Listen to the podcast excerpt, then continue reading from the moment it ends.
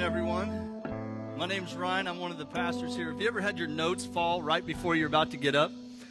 I just walked over there and grabbed my stand, and my notes fell right on the floor. Well, let's uh, let's go to God in prayer. We're glad you're here with us this morning. Let's ask God to bless our time. Father, we love you, and we just thank you that you're here with us today. We ask that you would lead us today, that you would encourage us, that we would we would hear from you, and Father, you would uh, feel our praise and Lord, we just open our hearts today, waiting to hear from you, waiting for you to encourage us. And Lord, we, uh, we just ask this in Jesus' name. Amen. Well, in August of 2011, I was uh, at the neighborhood cafe.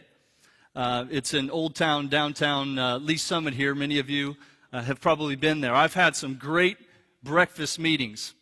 And it wouldn't be a proper uh, sermon without me talking about food.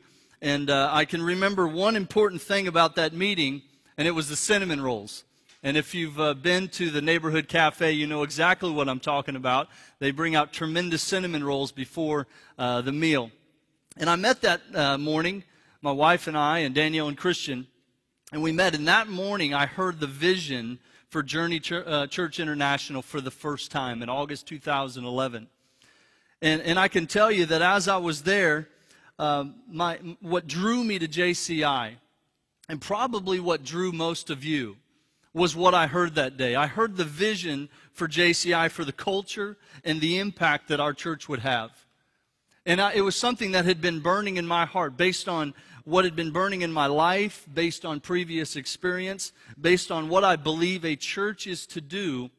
What I heard that day was exactly what I wanted to do. It's, it's exactly what drew me to Journey Church International back in August of 2011. And the original JCI core values I wanted to share with you this morning, Pastor Christian touched on them last week. And this is what I heard that day that drew me, that caused me to want to be a part of what we're doing. We had the value of simplicity. Our original JCI core values was simplicity. We weren't out to have church five nights a week and overwhelm you and, and really cause you to almost experience spiritual burnout. But we wanted to have a place where it was what we did was simple, how we did it, and the way we did it was a simple way to lead people into our next core value, which was spiritual growth. Spiritual growth, of course, is the fact that we wanted to encourage people in Bible reading, in small groups, and really, as our mission statement says, take people who are far from God and help turn them into passionate Christians. And then radical appreciation. If you've been here long enough as a volunteer, hopefully you have felt the fact that we want to radically appreciate your time and effort for the kingdom purposes that you're here for. And then generosity was the last one. And, I, I, and hopefully you've seen we've worked hard to push the values of our church into the DNA and culture uh, of our church and of our people, particularly those of simplicity, of spiritual growth, and radical appreciation. All except really generosity. Now, as we've, as we've sat with the financial consultants, you've heard Pastor Christian talk. We brought in some financial consultants last week. We had an opportunity to talk with them, and they shared some things. They, we had them come in and really do a financial audit as well as help guide us in the future uh, of the finances for our church. And one reality hit us as we were talking with them, and that is this we've not worked intentionally to develop a spirit and a DNA of generosity deep within our people. Now, we've lived generosity as an organization. I think you've seen that. We've lived generosity as an organization, but we've not challenged and taught our people how to release the generosity that, that should be deep within our spirit. Even though, as you, as you read your Bible, the Bible says that it's within the spiritual DNA of who we are as followers of Jesus. We just have to unlock it. And if you remember last week in Acts uh, 20, verse 35, Pastor Christian shared this verse and spoke on it last week, remembering the words of the Lord Jesus himself when he said, It is more blessed to give than to receive. Now, our ushers are going to stand in place, and they've got some, some Bibles that they're going to share with you. If you didn't bring one today, this is our gift to you. If you don't have one, you're welcome to keep it. If you just need one to use today, these Bibles are for you to reference the passage that we'll open up to. We're going to be looking at Second Corinthians here in a few moments. But I, will tell you what, I, I love to study God's Word, and I had an opportunity yesterday to take my kids down to one of the groups that we send volunteers in downtown Kansas City, Missouri. We go to the Hope Faith Ministry. and I took my kids and my family down there yesterday, and we worked with some homeless people and, and had an opportunity to love on them. And one of the guys that I talked to was really struggling. And as I talked with him, I could tell that anger was an issue that he really struggled with. And I was just able to share what God's word had to say about it. And he just he just smiled at me and said, "Thank you. I need to hold on to that verse because I really struggle." And it was James 1:20. And it says, "For man's anger does not bring about the righteous life that God desires." And he was like, "That's it." Because he talked about how he wants to honor God in his life. And I just so enjoyed sharing that verse. And then as I was preparing for this sermon this week, I was uh, flipping through. This is the first Bible that I ever got. And I've preached out of it now every time that I've preached here because I've, it's, it's not the one I read on a regular basis, but I grabbed it because I love to preach out of it. And these were stuck in there. And it was awesome to see. These are dated December 10th, 2000. And these are my memory verses that I was working on. And I can remember, and, and, it's interesting as I look through these, many of these are the verses that I use as I talk with people and as I share God's word with people. So I love to, I love to read God's word. And uh, one of the translations of the Bible that maybe you're familiar with is the message. And the message was written by Eugene Peterson.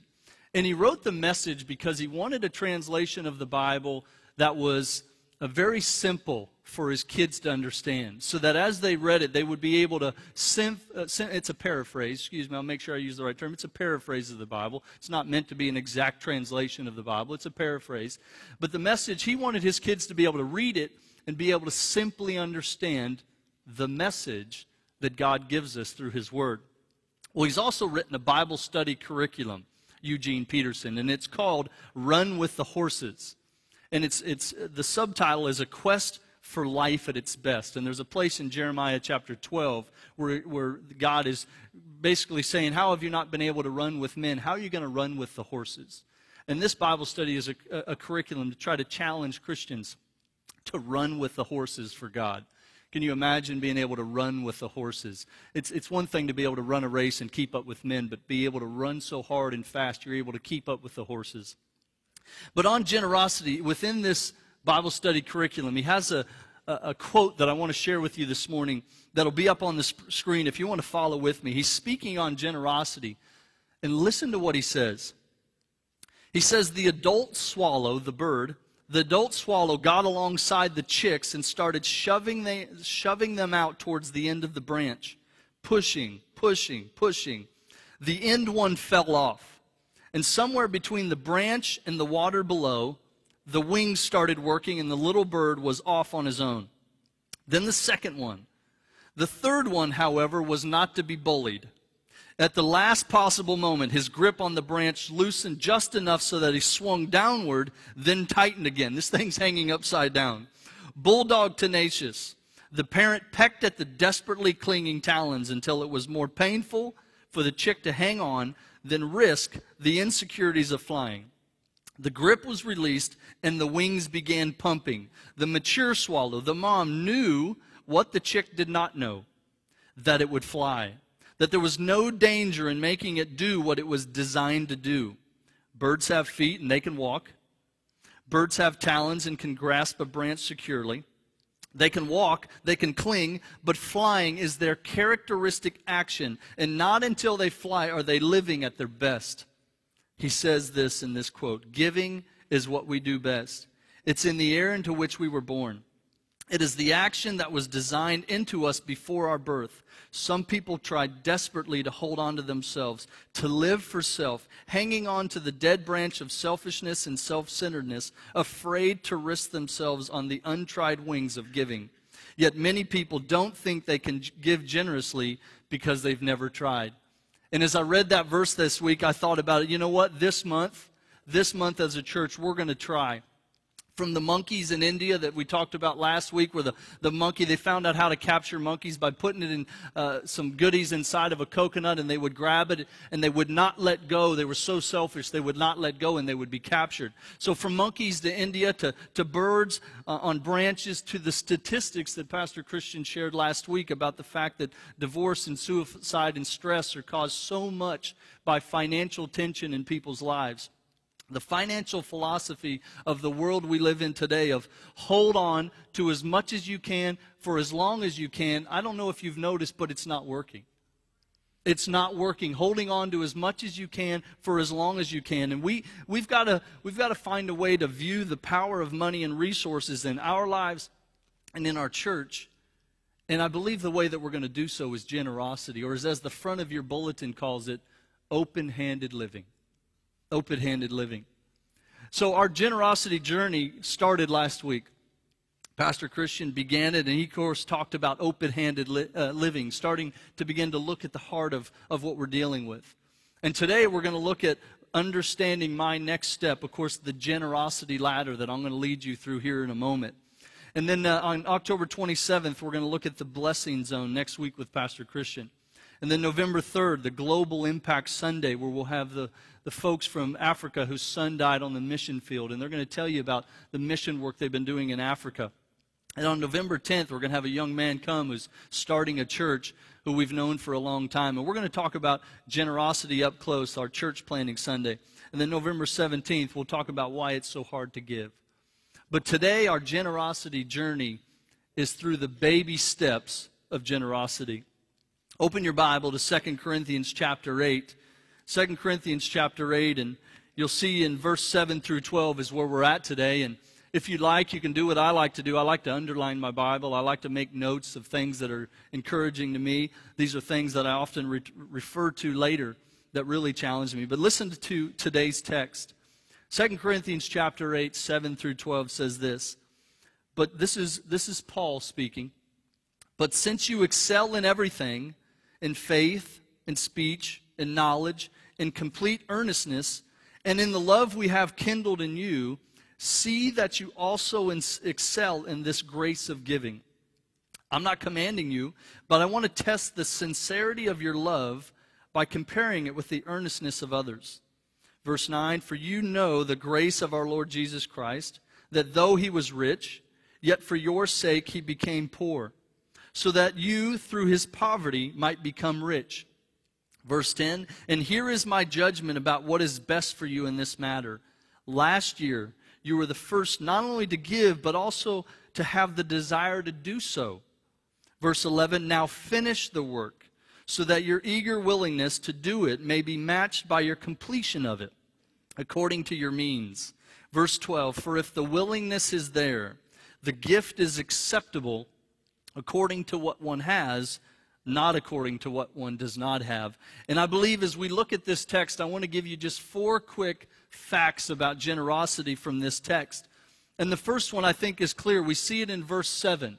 In verse 7, he said, Excel in the grace of giving. And so the first fact that I think we see from this text very clearly is that every Christian, every Christian can excel in giving. Every Christian can excel in generosity. In verse 8, we see what he says. What did he say? He said, Test the sincerity of your love. And so, the second quick fact that I think we see here is that our generosity can be a good test of our spiritual sincerity. It's not, don't get me wrong, it's not the only test, but I think it's a good test of our spiritual sincerity. And number three, in verse 10 and 11, he says, Now finish the work that you've started. You began with a willingness, a willing, eager heart to, to, to give. Now, now finish what you've started. And so, thirdly, I think our generosity journey, it has a starting point and it has a finishing point. And then number four, uh, verse 12, he says, For if the willingness is there. So verse 4, I think, tells us our, our, our, genera, our excuse me, point number four says our generosity journey is based on the willingness of our heart, not the levels of our bank account. And I think too often people get that confused. They think, well, I don't have a lot, so I, I really can't give. Well, it's based on the willingness of our heart, not how much is in our bank account. So today, I want to I want to assure you, today isn't a money talk. Uh, today is a heart talk. Today is, a, is, a, is an, ob, uh, uh, an observation day for you, and it's a day to learn. Uh, really, where it, it's how many of you have seen the uh, little puzzles? Where's Waldo? Where's Waldo? Of course, you've got to find him in this deal. Where's Waldo? And today's kind of like, where is your heart in this Where's Waldo picture of generosity? And it's also kind of a maze for, for spiritual giving. Where are you in the maze of spiritual giving? In, in a sense, we want you to look uh, and figure out how do you get from where you are through the maze of where God wants you to be. So today's kind of a, a Where's Waldo and maze kind of a day, if, if that doesn't confuse you enough.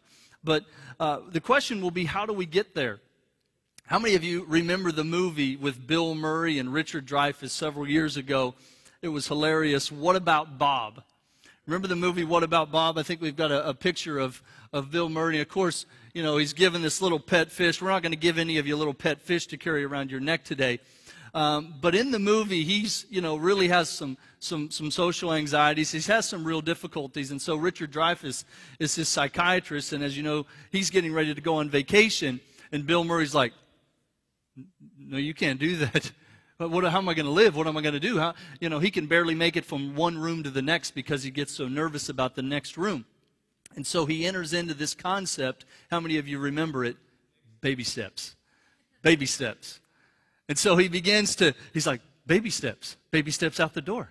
Baby steps into the hallway. Baby steps into the elevator, and he's still kind of creeped out. And then as the elevator doors, ah, he freaks out in the elevator. But baby steps. Baby steps is how we're going to do it. And so today we're going to talk about the steps of the generosity ladder. Okay, today, if you're here, take a deep breath, and we're just going to learn the baby steps of the generosity ladder. And step number one on the generosity ladder, if you'll follow with me today, there'll be five steps, and I think you'll get a good grasp of, uh, of, of how this plan works in a person's life. Step number one is the casual giver. Now, this is a person who, who comes to church. Um, they didn't come to church with the idea that they were going to give. They didn't come with their check written out, uh, prepared to give. Um, but within the service, sometime during the service, they hear something that moves them. They hear something that grabs a hold of their heart and they decide, you know what? I want to make a decision. Right now, I'm going to give to that. Uh, it, it, it's a generous person whose heart is moved to action and they give spontaneously. Um, and, and so the generosity mindset of this person is I can help and I should help. And, and it's not a value. It's not like how much. It's not even kind of, it's not like they've made a, you know, I was doing my budget and this is not a financial decision they've made. It's, it's one that they've been moved in their heart to do something. It's give and it's kind of like whatever they have immediate access, you know, the, the money in their pocket. And it's, it's generous because it's spontaneous you know maybe it's maybe it's $20 towards this or 25 towards that again it's not the amount that matters it's the fact that something has moved in their heart and they realize they want to do something. Uh, this is really the first heartbeat of generous giving. It's the first step. It, it's kind of like i see a need i want to meet a need. Um, this level of giving this level of giving is 1000% from the heart. Just literally, it's 1,000% a heart decision. They just, I, I see something, I, man, I want to do that. What, what can I do?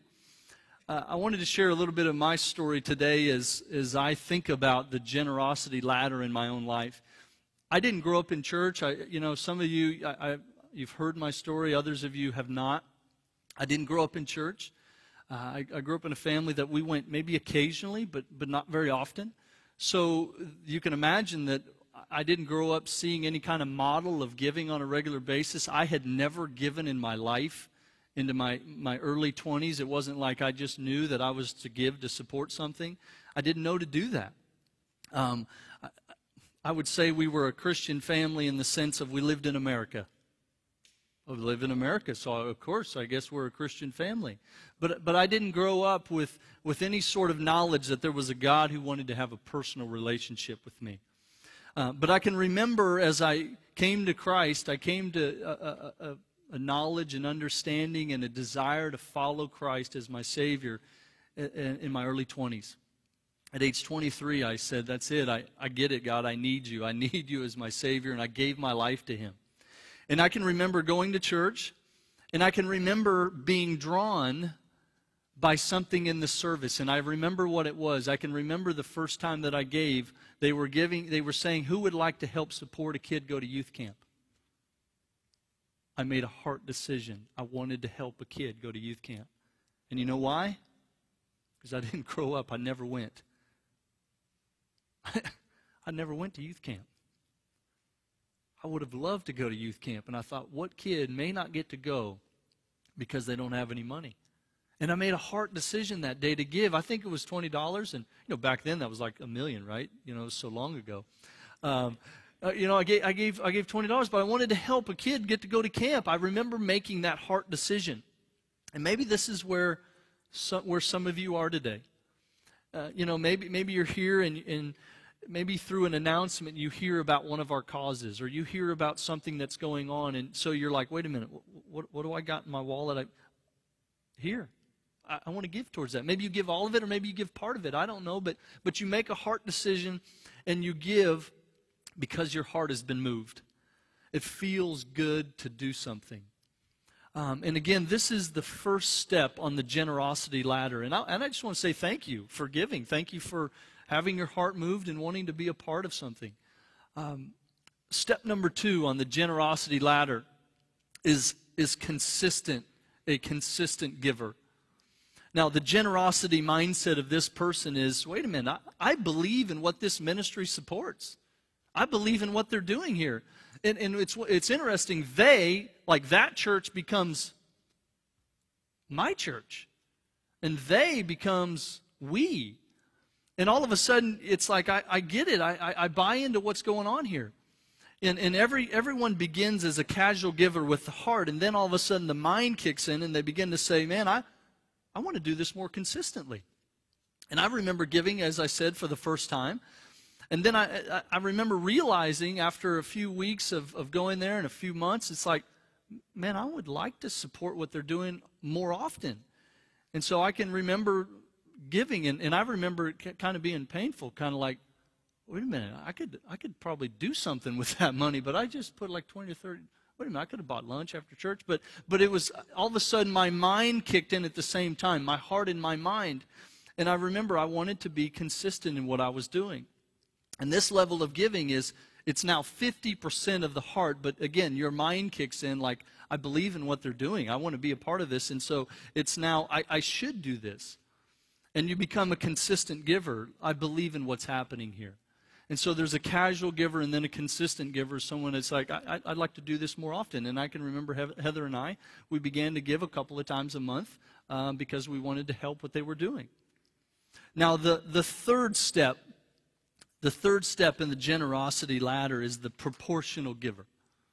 And the generosity mindset of this person is my generosity is based on my income, which, which now, through spiritual growth, I understand, I now see as a blessing from God in my life. It's a blessing in my life to be shared. And the proportional giver, if you remember last week, sees themselves as a receiver, meaning they've begun to realize that what their income is a gift from God. Now, we understand we got to work hard and we go out and do it, but the, the ability to work, the opportunity to work, how many of us pray for God to give us a job and we get a job and then all of a sudden forget that He helped give us that job? Or help forget that He gave us the mind and the tools to do that job, and, but not the money part. You just got me the job, the money's not yours. We, we, we forget wait a minute, but when, when I'm a proportional giver, I begin to understand that what I get is His. And so this level of giving for the proportional giver is now 33% heart. It's 33% mind, but now the spiritual has kicked in and it's 33% spiritual. This person begins to tie into their mind. They begin to tie the spiritual side to their to their giving and it becomes proportional to their income. Maybe they give 2% or 3% or 5%, but it's tied into their income which they believe is a gift from God. You remember Pastor Christian last week shared the statistics and showed us and talked about the fact that you know, the United States is the most blessed country in the world financially. Um, some dollar facts, and this came from Generis, the group that did our audit and gave us some financial uh, counseling. Uh, basically, their statistics show us that the median income in the United States is a little over 52,000. The median income in Lee's Summit is 72,000. So not only do we live in a blessed nation, but we live in an extremely, an area that is significantly higher than even the national average. And, and some make more, some make less. That's not important. But generosity is the heart of the matter. And it's the attitude towards what is received that's important in this proportional giver. You know, I think we have to realize that blessing is in our perspective of what we have and not our paycheck. Because if you remember from what was shared last week, if you make more than $2 a day, if you make more than $2 a day, you're in the top 2% of all income earners in the world. If you make more than $2 a day. In fact, we, we, we talked about the fact that if you made $25,000 a year from age 25 to 45, you've had an opportunity to make $1 million. $1 million has gone through your hands from the age of 25 to 45 if you just make uh, 25,000 a year. So for this proportional giver, all of a sudden God has stepped into your giving equation. You go from a casual giver to consistent to realizing, wait a minute, this is this is God's, I want to give it, which which kind of leads to the question. Which leads to the question, what does God say about giving? Which leads us to step step number 4. And step number four is the tithing giver. The tithing giver on the generosity ladder. Now, the tithe is a term, um, the definition is it's a tenth. The tithe is a tenth. It's not a casual gift, it's a percentage. It's 10%. It's not two or three or five, it's, it's 10%. It's giving based on what God asked for. And so the generosity mindset of this person, the generosity mindset within their heart, mind, and soul is my generosity shows my trust in God and my obedience to Him. And this giving, it's, it's primarily a spiritual decision. If you look at the breakdown now of this person, this level of giving is 50% spiritual. It's still 25% heart and 25% mind, but but the majority of it is I'm, I'm in obedience. I'm, I'm desiring to be in spiritual obedience to what God wants. And I can remember when Heather and I, as, we, as I said, we started to give as casual givers. Pretty soon after that, we went to consistent. And then Heather and I quickly went into becoming tithing givers. And I don't, I don't say that, please, for any accolades, anything. I learned at church. I came, I read my Bible, messages were given, and I learned that I was supposed to read my Bible, and so I read my Bible. Uh, messages were, were preached, and I read my Bible, and it said that I was supposed to serve, and, and I began to serve. I just, I wanted to be obedient. I wanted to do what God wanted me to do, and I wanted to be close. I wanted to be right up next to what God wanted me to do. And so I just, I quickly wanted to do what the Bible said, and we became, we became tithers.